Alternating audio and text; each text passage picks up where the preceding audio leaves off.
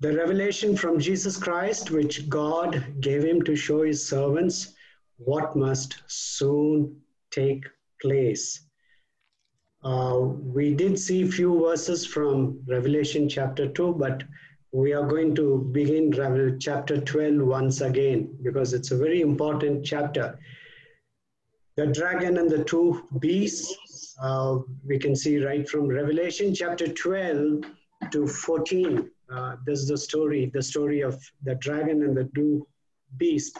Now, one of the important thing uh, we need to understand is how did John's readers understand the meaning of the symbols?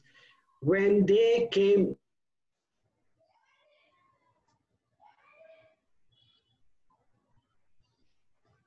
letter written to the seven churches. So somebody would have read all this.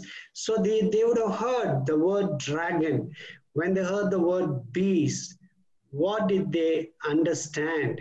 It is very important for us to understand, uh, find out that meaning. Uh, we are not supposed to bring our 21st century knowledge uh, in trying to decode this. We'll go wrong. Uh, there are many books which have been written uh, if some of you have heard the book, uh, 88 Reasons Why Jesus Christ Will Return in 1988, I don't know you heard about this book. And he gave 88 reasons why Jesus Christ will return in the year 1988. And when Jesus Christ did not return in 1988, he published another supplement uh, in 1989 saying that I made a calculation error. I made an error of one year. So he said Jesus Christ will come in 1989. And when Jesus Christ did not come in 1989, he stopped publishing any more supplements. Now, just because people, this is an era of YouTube and TV, and we hear messages from so many people. Uh, just because somebody comes and says, I had a vision as to who is this dragon and this dragon is represents this, this dragon represents that, we sometimes we, we are carried away. But one thing we should keep in mind, how did John's readers understand the meaning of the symbols? That is important because this letter was not written to 21st century readers it is God's word, but it was written to the first century readers. First, we have to try to understand how did they understand the symbols, the meaning of the symbols. Otherwise, we will get carried away. Some sadhus will come on the TV and they'll say, God showed me in the vision. God will never contradict his word. If you are, if you are a student of the word of God, God till now has not contradicted his word.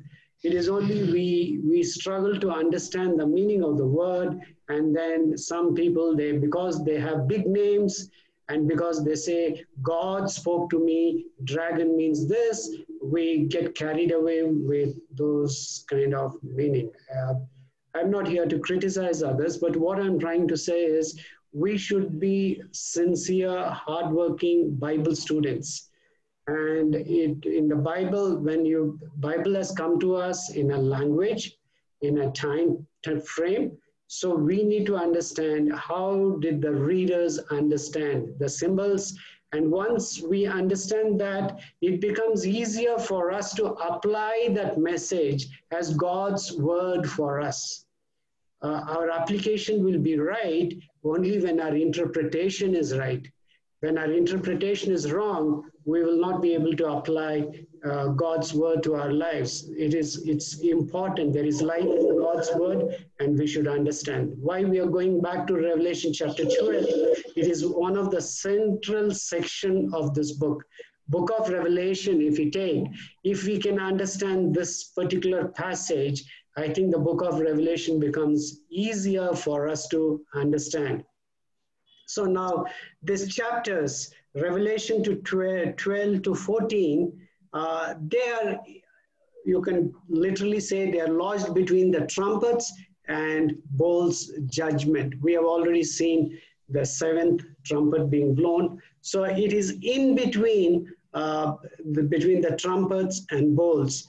And when we see this, John is basically using uh, traditional images, but he's also reinterpreting the traditional images. He's not just, just because he has used the traditional image, it does not mean that if you want to find the meaning, uh, because John is trying to reinterpret the traditional uh, images. So once we understand that, this gives a key for us to interpret other symbols. we have to keep this in mind. John is using traditional images and he's reinterpreting the traditional images, not in the way people under, uh, not in the way it was understood commonly. He's reinterpreting. in other words, he's giving Christocentric message to these images and uh, he's trying to explain that. So it is very important for us to understand the duration of the tribulation in Revelation.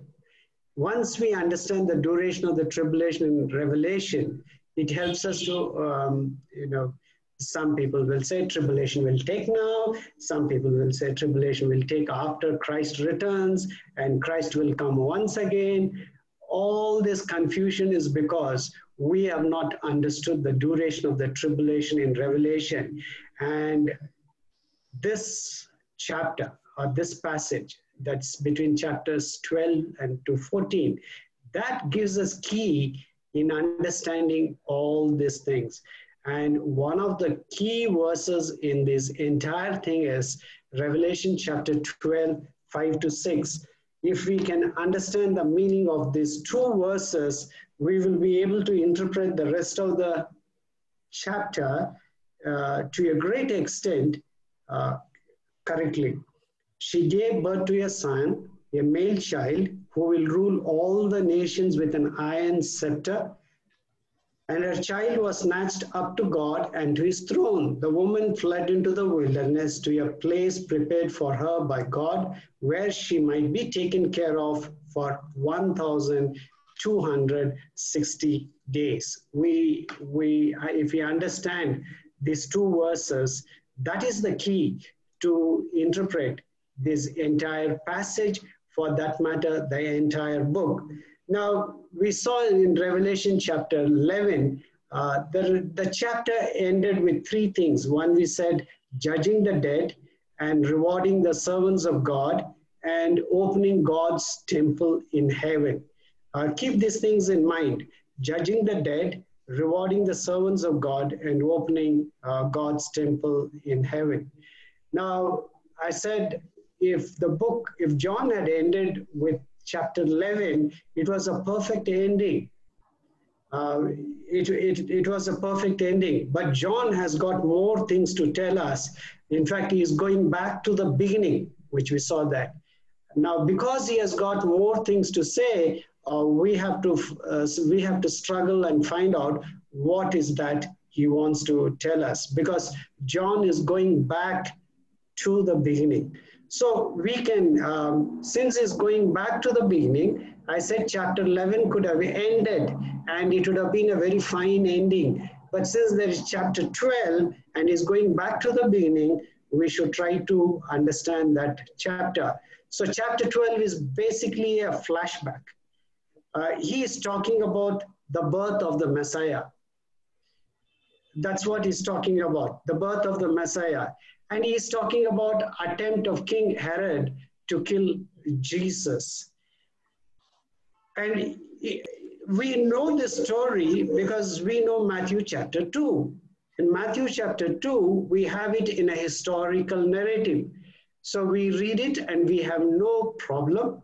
We don't struggle in understanding the message of matthew chapter 2 but here what John is doing is use, he is using sensational Near Eastern imagery, sensational Near Eastern imagery. If we are not familiar with sensational Near Eastern imagery, if you are not familiar with the mythological story of Near Eastern world, we will not be able to interpret the symbols that he presents uh, before us. So these imagery for us, it's of a distant past. And we are not very clear about these images. Since we are not very clear about these images, we struggle. 21st century mind without having the background information of the first century mind cannot interpret this chapter or for that matter the book of revelation rightly because the apocalyptic literature itself is new to us strange to us and we are we are not very familiar with the apocalyptic uh, literature. So we need to be we need to understand that the story that is presented in chapter 12, the story has striking parallels in Babylonian mythology, Persian, Egyptian, and Greek uh, mythology. In all this, in all this, or even in the astrological lore, if you read the stories of first century or before that, you find there are similarity between the stories that are found in these books as well as what we find in chapter 12. Now, the readers, John's readers, were familiar with these stories, and we are not familiar. So, it's very important for us to grasp something about the basic stories that are found in these uh, culture uh, because once we know those stories, it will be very easy for us to interpret chapter 12. The important question, however, is not what sources John may have used, uh, but what use he now makes of them. We are not interested what sources John could have used a Babylonian source or an Egyptian source, a Canaanite source. We are not interested. We are not very particular about those kind of sources. But what we are interested is how he makes use of them. That's, that's important uh, for us. Now, because people are not familiar with these Babylonian stories, Persian stories, Egyptian stories, and uh, Greek stories, this chapter appears to us like a bizarre story. This chapter appears to us like something unusual, something strange, something weird. We even tend to think, should we have something like this in the Bible? Uh, so because we are not very familiar, but once we come to know uh, these stories, we we will say uh, it's it's interesting to know how John has employed this very same imagery in presenting Jesus Christ to the world or to his audience. Uh, so I'm going to give you, I'm going to just tell two stories. Now, these two stories, uh, John's time, people were very familiar with these stories. You ask a small boy, grown up man, or anyone, irrespective of their faith, they were very familiar. Uh, if you have come from a village background, there are some villages, there are few stories which are known to everybody. For generation, that story keeps circulating. I don't know of late with WhatsApp and TV whether this kind of culture still uh, prevails. But if you had if you had been to your village in 60s and 70s, uh, there were certain stories which were peculiar to a particular village. And in that village, right from the elderly people till the you know, uh, a reasonably a small boy will know that story. If you ask, they will tell you that story. So it's important for us to know the stories because John's readers were familiar with these stories. And because they are familiar with these stories, uh, I'm just telling you the stories in advance. With this background information, how can we, how do we read chapter 12? Now, without knowing this information, when you read chapter 12, it appears to be bizarre, it appears to be weird, it appears to be strange. But once I tell these stories and you are very uh, familiar with these stories, now with that in your background, now try to ask yourself, what does John want to convey? and it will not be very difficult for us to get an answer. So now I'm going to tell only two stories. The one story is from Egyptian mythology. So the, st the story is, uh, there is the goddess Isis. Uh, her name is also you know, Hathor. The goddess Isis, she's always portrayed with sun on her head, S-U-N, with sun on her head. And she was to give birth and there was a struggle uh, because uh, the red dragon will try to kill the sun. But she takes refuge in an island and she gives birth to horus. Hathor gives birth to horus now the red dragon always wanted to kill Horus. But because she escaped to, uh, to an island, it was not even the red dragon wanted to kill Hathor. Keep this in mind. The red dragon wanted to kill Horus because the red dragon was told Horus will kill red, the red dragon. So the red dragon was after Horus. Uh, but because she was saved, she was protected in an island and she gives birth to Horus. Now, once she escaped to the island and gave birth to Horus, Horus will grow up and he will slay the red dragon Typhon. This is one story in Egyptian mythology. I hope it's very clear. Now, I will tell you the Greek version of the story. The Greek version of the story is uh, again the great dragon, uh, Python, was warned that he would be killed by Leto's son. Now, because the dragon was told that he would be killed by Leto's son, so he was, he wanted to kill the child. But somehow though the, uh, the dragon was pursuing this pregnant Leto, she was hidden by Poseidon. Poseidon is a, is a, uh, he will hide her in an island.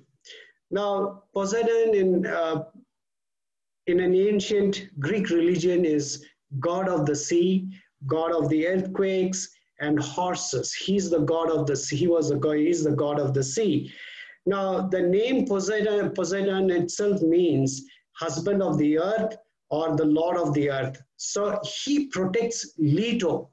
He takes Leto and he hides her in an island and for a brief moment or for a brief time, he submerges that island because the python was after Leto.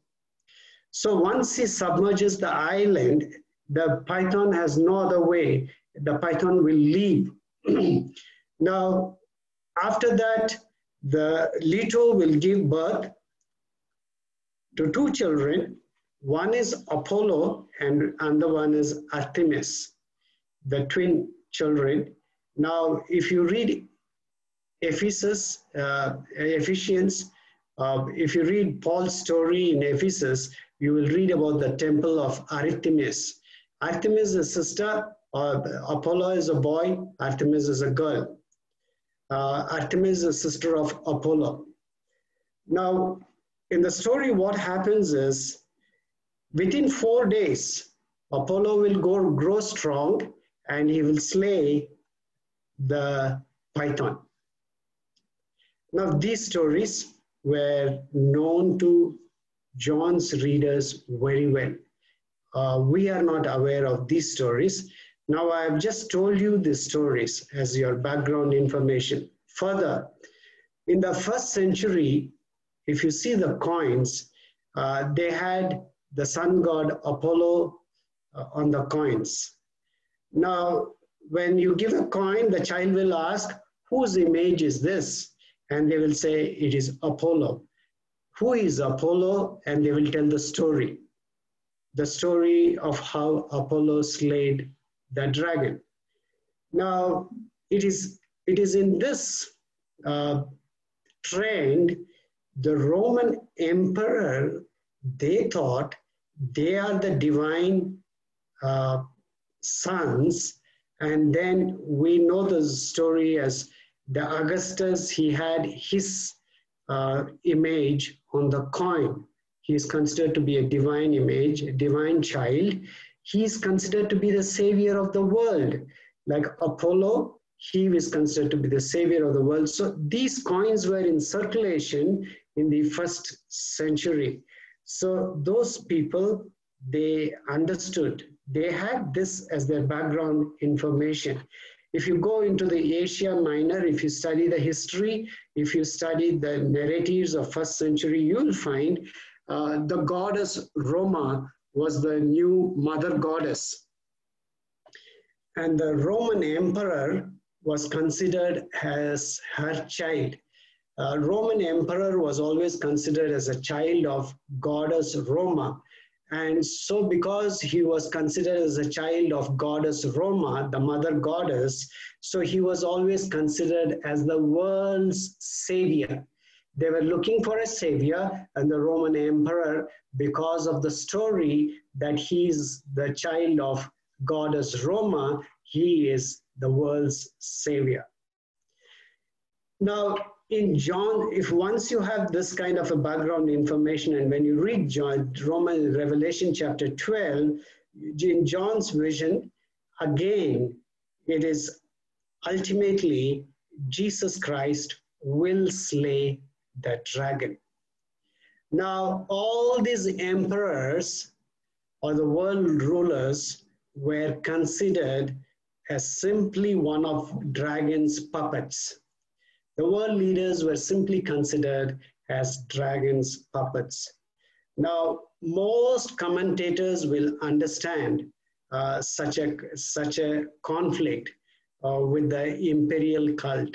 Christians, right from first century, they always had struggle with the rulers of the world.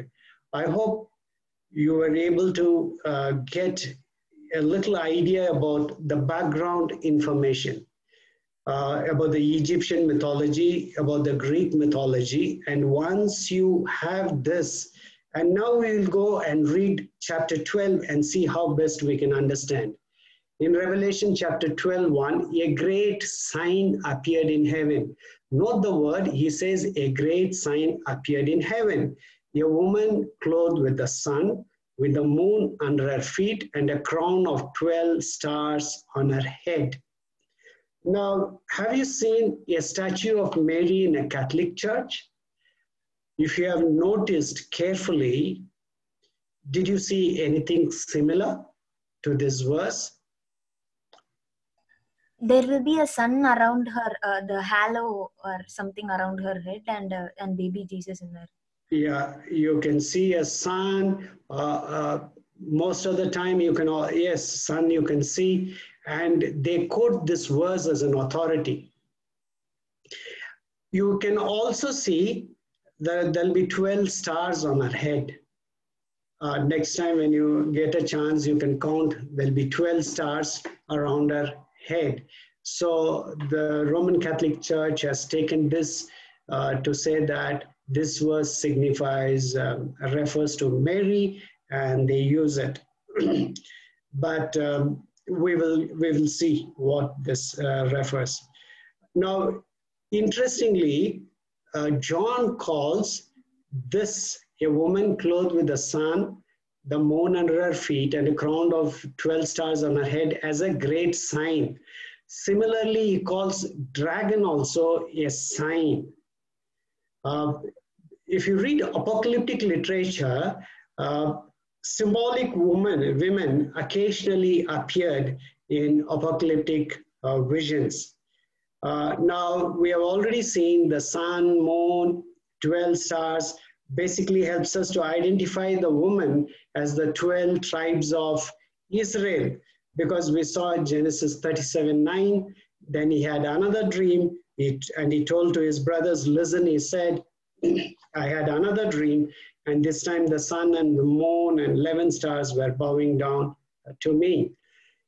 A few centuries ago, uh, people were interpreting this verse, you know, there were there are bizarre number of interpretations as far as this chapter is concerned. So few centuries they were not right. They said uh, sun represents the Christian world and the moon represents the Islamic world. Totally wrong, totally wrong. But they they did, and people are there to just accept whatever interpretation uh, people say. Now we go to the uh, keep this Genesis 37 9 in mind. Basically, it talks about Israel. Israel, uh, it talks about. So we go to the next chapter. She was pregnant and cried out in pain as she was about to give birth. Remember, in both Greek mythology and Egyptian mythology, uh, they were pregnant. And here also she was pregnant and cried out in pain as she was about to give birth. Now, in the Old Testament, whenever the Israelites were faithful, they were always called as a virgin or God's bride. That's the way the Old Testament uh, represents faithful Israel. But whenever Israel was unfaithful, the Bible calls them as a prostitute. Uh, so the righteous Israel was always considered as the mother of the restored future remnant of Israel, the righteous, the faithful Israel, was always considered as the mother who will give birth to the future Israel. Now, here she was pregnant. She was about to give birth to a child. You know, John's readers uh, or John's uh, audience, when they heard the story, she was pregnant and cried out in pain, and she was about to give birth. They will be so glued to the story, they'll be thinking, my God, what's going to happen next? We don't have that excitement because we are not aware of the background information. Because they know what happened to Hathor. What happened? in the Egyptian mythology when the red dragon was about to slay the child. What happened in Greek mythology when Leto was about to give birth? So now they are waiting for John's story. She was pregnant and cried out in pain as she was about to give birth. And John is going to speak about another dragon because they know the dragons that were present in the Egyptian mythology and Greek mythology. And John is using those imagery and he's going to give a Christocentric meaning to the symbols. 21st century mind cannot interpret this rightly. It has only a first century mind can interpret these images. So John is going to talk about a dragon. We saw the dragon in Egyptian mythology. We saw the, the dragon in the Greek mythology. Now John is using that image and let's see how he's using. Now, then another sign appeared in heaven. An enormous red dragon. It is enormous. Make a note of it. Enormous red dragon. Seven heads and ten horns and seven crowns on its heads. Now, when you read the word dragon, uh, keep this in mind. Serpents and uh, dragons, uh, they were all, they're interchangeable. Uh, they understood like that. Uh, don't think dragon is a very different uh, creature. So they understood. you can use the word serpents, sometimes they're called dragons. Now, if you have seen the letters, letters to the churches, we saw about the, the cult of Asclepius And we said that is the symbol which is being used even today in the medical world. Uh, so they were all uh, aware that uh, because people used to worship the serpents. Now, serpents are an object of disgust in many cultures. It is, it is an object of disgust. But at the, at the same time, many traditional cultures, they also worshipped serpents.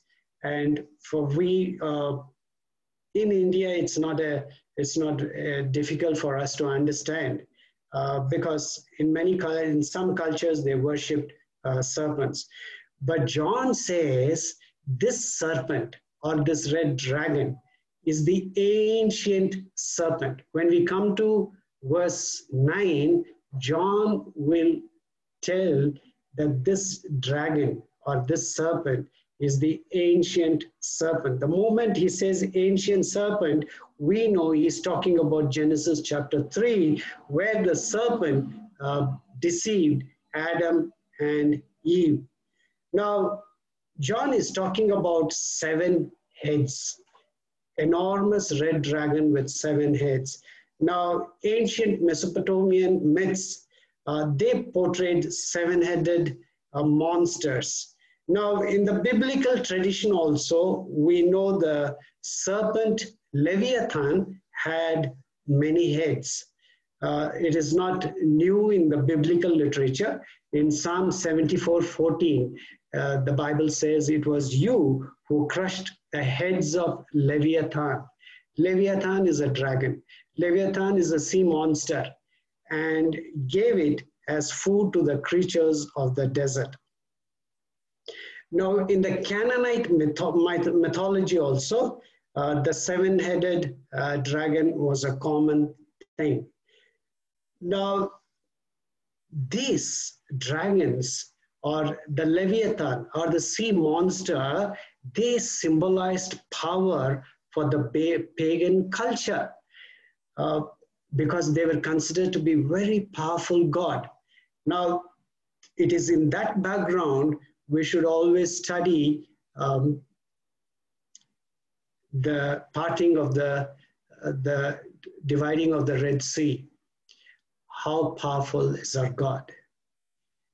because in the ancient cultures, the sea god was very powerful. The Leviathan was very powerful. And Isaiah 27 uh, 1 says, In that day, the Lord will punish with his sword, his fierce, great, and powerful sword, Leviathan, the gliding serpent, Leviathan, the coiling serpent, he will slay the monster of the sea.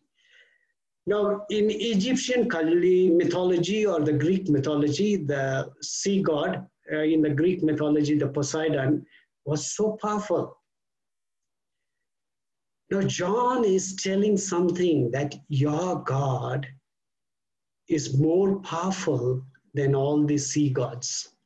Your God is more powerful. That's the message is telling us in this chapter 12. Then another sign appeared in heaven an enormous red dragon with seven heads and ten horns and seven crowns on its heads. Now, there are people who tend to interpret 10 horns means 10 nations, seven crowns means seven federations, and all that. But that's not the way John's readers understood. Now we go to the next verse. This is an enormous red dragon uh, red always symbolizes the, uh, it is a very fierce, in other words, is a blood sucking creature. In other words, it'll kill people. Uh, there'll be a lot of uh, blood flow. That's the kind of image the red dragon depicts. Now we go to the next verse. Its tail swept a third of the stars out of the sky and flung them to the earth. The dragon stood in front of the woman who was about to give birth so that it might devour her child the moment he was born. Interesting. Interesting in the sense the dragon is not interested in killing the woman. both in Egyptian mythology, Greek mythology, the dragon is not at all interested in killing that pregnant lady. Here also, the dragon stood in front of the woman who was about to give birth so that it might devour her child, the, the child, the moment he was born. now, the huge size, I said it was an enormous uh, red dragon, and you can understand the size of the dragon by this description. Its tail swept, its tail swept a third of the stars out of the sky. Just a flick of his tail, just he moved his tail and is dislodges a third of the stars and sends them hurtling to earth.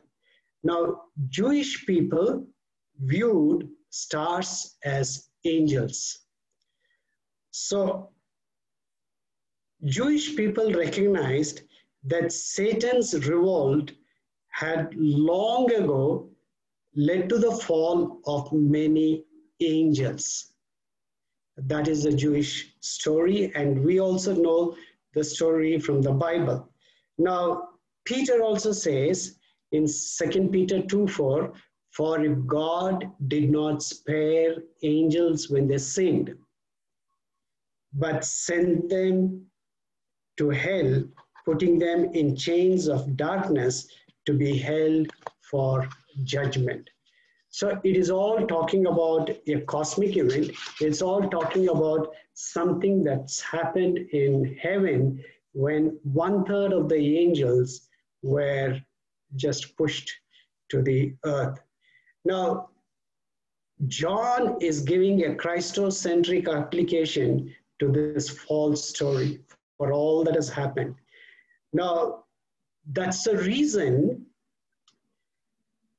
the Satan his entire he used his entire force to oppose Jesus' mission on earth.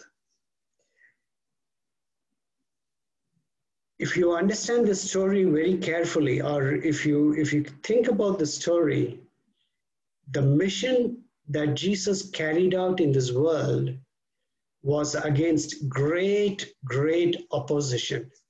Satan and his and his adversaries or and his fallen angels, they were totally, totally against Jesus.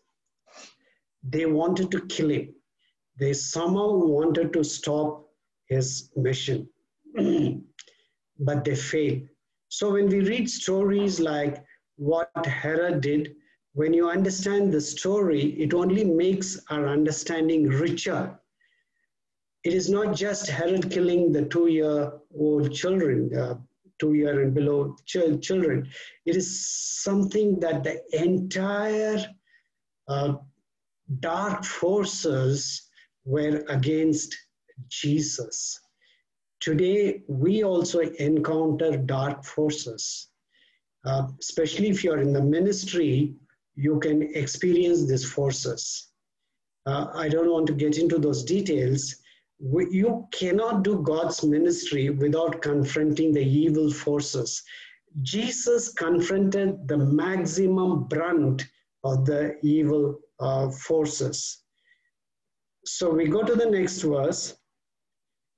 She gave birth to a son a male child who will rule all the nations with an iron scepter. And a child was snatched up to God and to his throne. Now, because we have this little phrase, who will rule all the nations with an iron scepter.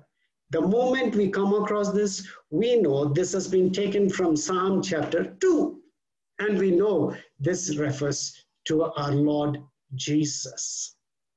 You read Psalm chapter 2 and you read this verse, you will, you know, you will only worship our Lord Jesus, the great King, the mighty King, the ruler of all the earth. He is the ruler. Now, if you read the Roman uh, writings, the Virgil and other Roman writers, they always talked about a divine boy who would bring deliverance to the world. There are stories talking about a divine boy who would bring deliverance to the world. So the first emperor Augustus, he quickly filled the role of the divine emperor uh, in savior in imperial uh, ideology. So, in other words, he said, I am the divine child. I am the savior of the world. And that's how you had those coins which I showed. So, that's the kind of uh, imagery that was there in the Roman imperial ideology. But in Revelation, the emperor is just a puppet because Jesus is the King of Kings he will rule all the nations, all the rulers of this world, all the kings of this world. They are just puppets. But Jesus will rule all the nations with an iron scepter. While the emperor is a puppet of the dragon, Jesus is the divine leader of a group persecuted for rejecting the imperial cult. Uh,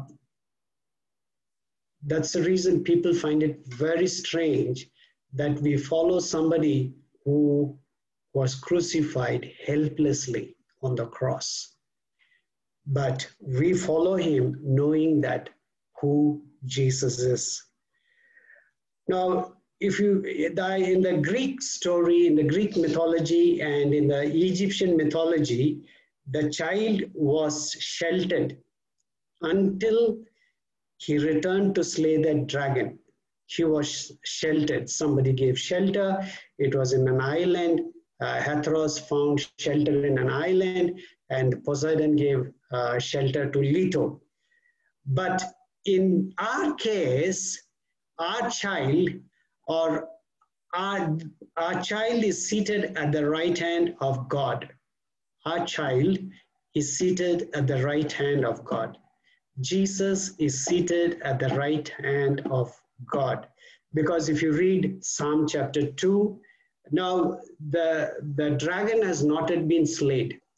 Dragon will be slayed at the second coming of Jesus. He will be slayed. Now,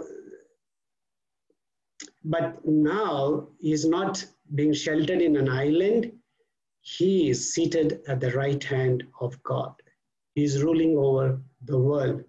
Now, if you read Psalm chapter 2, if you read Isaiah chapter 9, if you read chapter Micah chapter 5, uh, you, we can make out all this indicates Jesus' death, his resurrection, and his messianic enthronement. It is not talking about a literal birth of Jesus, but it's talking about the literal, uh, the messianic enthronement. Who is Jesus right now? He is the ruler of the world. We saw that in Revelation chapter 1 itself. Now, John has already said that dragon signifies Satan. And we can clearly say the child represents Christ. So, John we say the, the child represents Christ because of this phrase, who will rule all the nations with, uh, with an iron scepter. Uh, now, the dragon's eagerness to devour the child explains the violent opposition that Jesus met during his earthly ministry.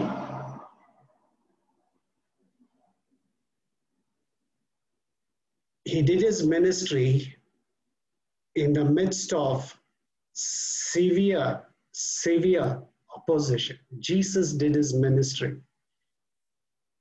No, nobody, none of us is facing that kind of opposition that Jesus faced. It all began with the slaughter of the children in Bethlehem and culminated when he was crucified outside the city of Jerusalem. Now, Satan's attempt to devour the child has been uh, nullified. Satan could not succeed because the child is snatched up to God and to his throne. Revelation 12:5 is very clear, and a child was snatched up to God and to his throne. Now, the gospel story, John is telling the gospel story in a condensed manner in this chapter uh, 12. He's also talking about the adversary, Satan.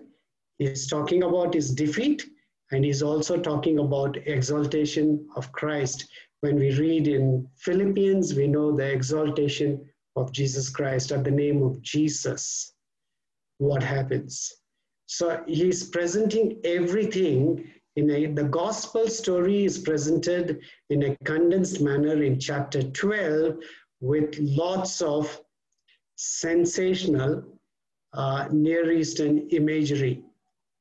It is nothing but the gospel story which is being presented uh, in the imagery form.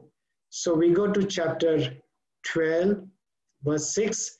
The woman fled into the wilderness to a place prepared for her by God, where she might be taken care of for 1,260 days.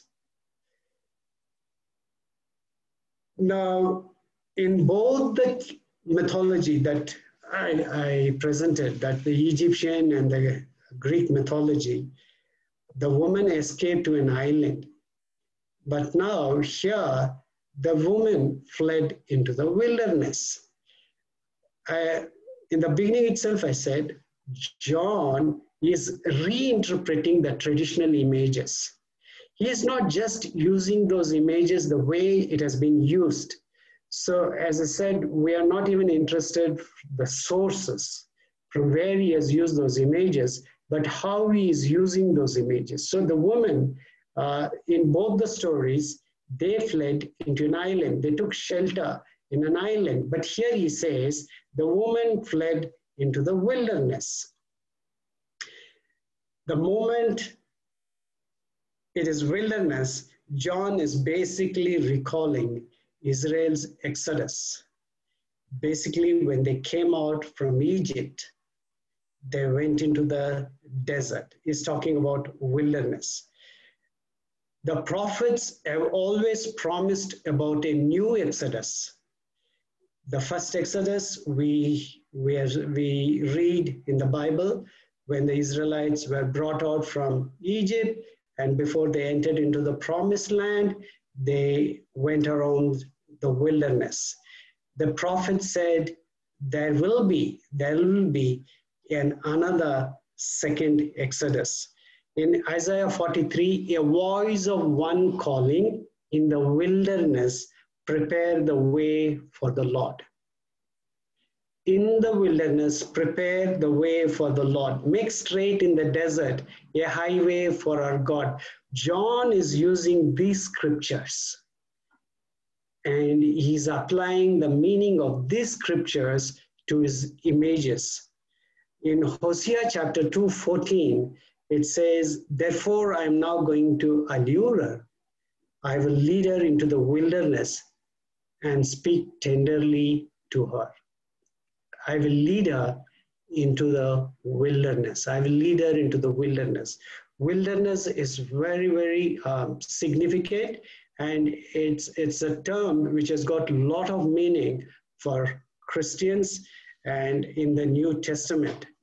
Uh, when God led his people from captivity, from Egypt, they wandered in the wilderness until their redemption was complete. In other words, until they possessed the promised land, they, they wandered in the wilderness.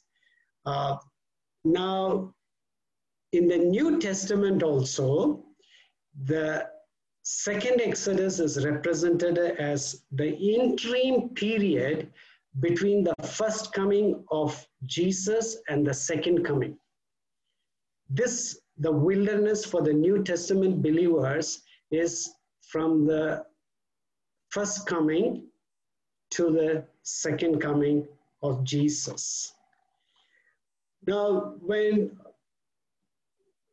people, when they read uh, this kind of passages, uh, in Isaiah 43, Hosea 2.14, some of the Jewish people, they literally, they literally withdrew into the desert to await the arrival of the Messiah. They literally, they, they went into the desert awaiting the arrival of the Messiah. Now, I will give you a few New Testament references. Keep this in mind. We are waiting for the second Exodus, and we are in the wilderness. The time span is between the first coming and the second coming. Now, keep that in mind when you have to when you read 1260 days it is just a symbolic. It is not literal. It is it is the time period between the first coming and the second coming. Uh, jesus said in matthew chapter 24 26 so if anyone tells you there he is out in the wilderness do not go out or here he is in the inner rooms, do not believe it. So wilderness was very um, important for the Jewish people. If the people say here he is in the wilderness, Jesus says, do not believe it. Uh, John uses uh, in his gospel, just as Moses lifted up the snake in the wilderness, so the Son of Man must be lifted up. John 3:14.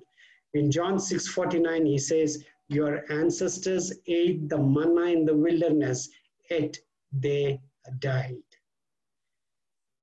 So in Revelation 12:6, the woman fled into the wilderness to a place prepared for her by God, where she might be taken care of for 1260 days. John is announcing a new exodus, a spiritual new exodus. In John 1:23, that's where we read John replied in the words of Isaiah the prophet, I am the voice of one calling in the wilderness, make straight the way for the Lord. It is the second Exodus. The second Exodus has begun with the first coming of Jesus and it will end with the second coming of Jesus. now, these numbers in the apocalyptic literature uh, they were more of symbolic in nature than having the literal meaning. If you sit and count 1,260 days from the time Jesus was born, now the days, now it's not the right thing. It is basically a symbolic, uh, not the literal meaning. Now, all these figures, this figure also was taken from, uh, from the book of Daniel, uh, but Daniel also took this figure from Jeremiah and he also applies that figure, he reapplies. So these are not exact uh, numbers, but it is talking about the kind rather than the length. When you read this uh, 1,260 days, you should keep in mind it is not literal 1,260 days. 21st century mind will always try to solve the puzzle. I will be the person. No, if you try to solve, that's it, the intention of the uh, this number is not for us to solve, but for us to understand. It basically talks about the kind. Uh, we are in the wilderness. There will be persecution, and we will have struggles with the rulers of the day. Uh, it is not in 1,260 days it will end. It will end only with the second coming of Jesus. Now, when you read 1260 days, it begins with Jesus' exaltation. That's what we find in chapter 12, verses 1 to 6. He came, he died, he resurrected, he rose again, he ascended into heaven. That ascension marks uh, the beginning of this. And then there is a salvation that is coming. Uh, that's where we see in verse 10. As we go down, we will talk about the coming of salvation. Remember, the dragon has not yet been slayed. Remember that. The, the divine son, the divine child has to come and slay that dragon.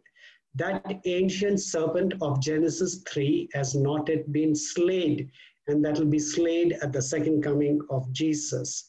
So, this period, in between period that we see from 11 to 17 till the serpent is slayed, it talks about persecution of Christians. People can take one verse here, one verse there, and say Christians will be taken up into heaven. Uh, people, right from the time from the first century, Christians have been persecuted. Uh, I'll try to uh, give you a few incidents, or at least one or two, as to how Christians have been persecuted uh, right in 21st, 20th century. And it, it's been part of our mission. If you are follower of Jesus, we should be ready for persecution. Blessed are those who are persecuted for my name's sake, for my righteousness. Uh, now, the first century readers were undergoing persecution. And when they heard the story, they were so excited because in the end, Jesus will slay the dragon. So what matters, you know, the, the victory matters for us uh, much more than our persecution. When we understand that our God will slay the dragon, victory belongs to our God. Uh, so we will be uh, glad. I think I'll finish it there. Now we um, John 16 33 says, I have told you these things so that in me you may have peace. In this world you will have trouble, but take heart, I have overcome the world. Uh, Jesus was talking about the persecution. We might be thinking of other things, but Jesus was talking about the kingdom of God in his mind. In this world you will have trouble, but take heart, I have overcome the world. Now, if you have understood this the six verses rightly, now John is going to shift his focus to heaven. Now, what's going to happen in heaven? Now, these events we should remember so that when we come next Wednesday, we are going to talk about a war uh, that's taking place in heaven. Okay, if you have any questions, you can ask.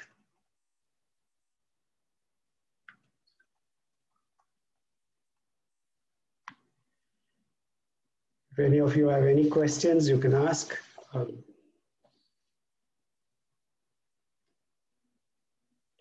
uh, at least if you can tell me uh, whether you have understood this uh, chapter 12, 1 to 6, uh, because it's one of the most difficult chapters for interpretation. Uh, but once you understand the ancient Near Eastern imagery, does it make you to, does it help you to understand this better? This chapter. Yes, Pastor, definitely. Thank you. Yes. Yes, Pastor. Yes, Pastor. Yes, Pastor. Yes, Pastor.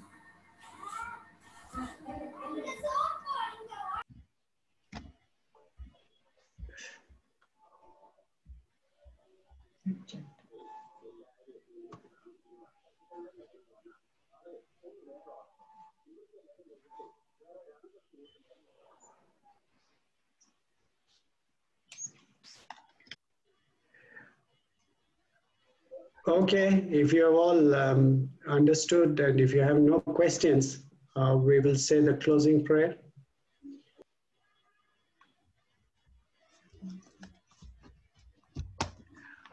We will read this together. The kingdom of the world has become the kingdom of our Lord and of his Messiah, and he will reign forever and ever. Amen. Glorious Father, we want to thank you. We want to worship you, O God. You are seated on the throne, and we are waiting for your second coming when you will come and slay the ancient serpent, and you will give us that relief, and you will keep us with you, O God, where there'll be no more evil, no more tears, no more cries. We bless your name. Thank you, our Savior God for what you have done for us, for the agony that you underwent, for the opposition you faced, yet you loved us. We bless your name. Bless each and every one who has attended this Bible study. O God, as we study the Word of God, draw us closer to you, O God. Help us to know you more and more. We pray that we'll have one desire to serve you, to live for you, to bring glory to your name. We have been created for your glory. Teach us to enjoy you all through our lives. Not the worldly things, O oh Lord, but you, you. You be our object of desire. You be our object of satisfaction. Bless each and every one. Bless them with good health. Be with them, O oh Lord. Be with their families. Be with them in their workplaces. Bless their work all that they are doing with their hands. I speak a word of blessing over the work that they are doing, O oh Lord. Thank you for protecting us from COVID 19. Thank you for healing our bodies. Thank you for being our God, a living God, a loving God, a caring God. We bless your name. In Jesus' name we pray. Amen. May the grace of our Lord Jesus Christ unfailing love of our Heavenly Father and the sweet communion of the Holy Spirit remain with each one of us now and forevermore. Amen. Amen.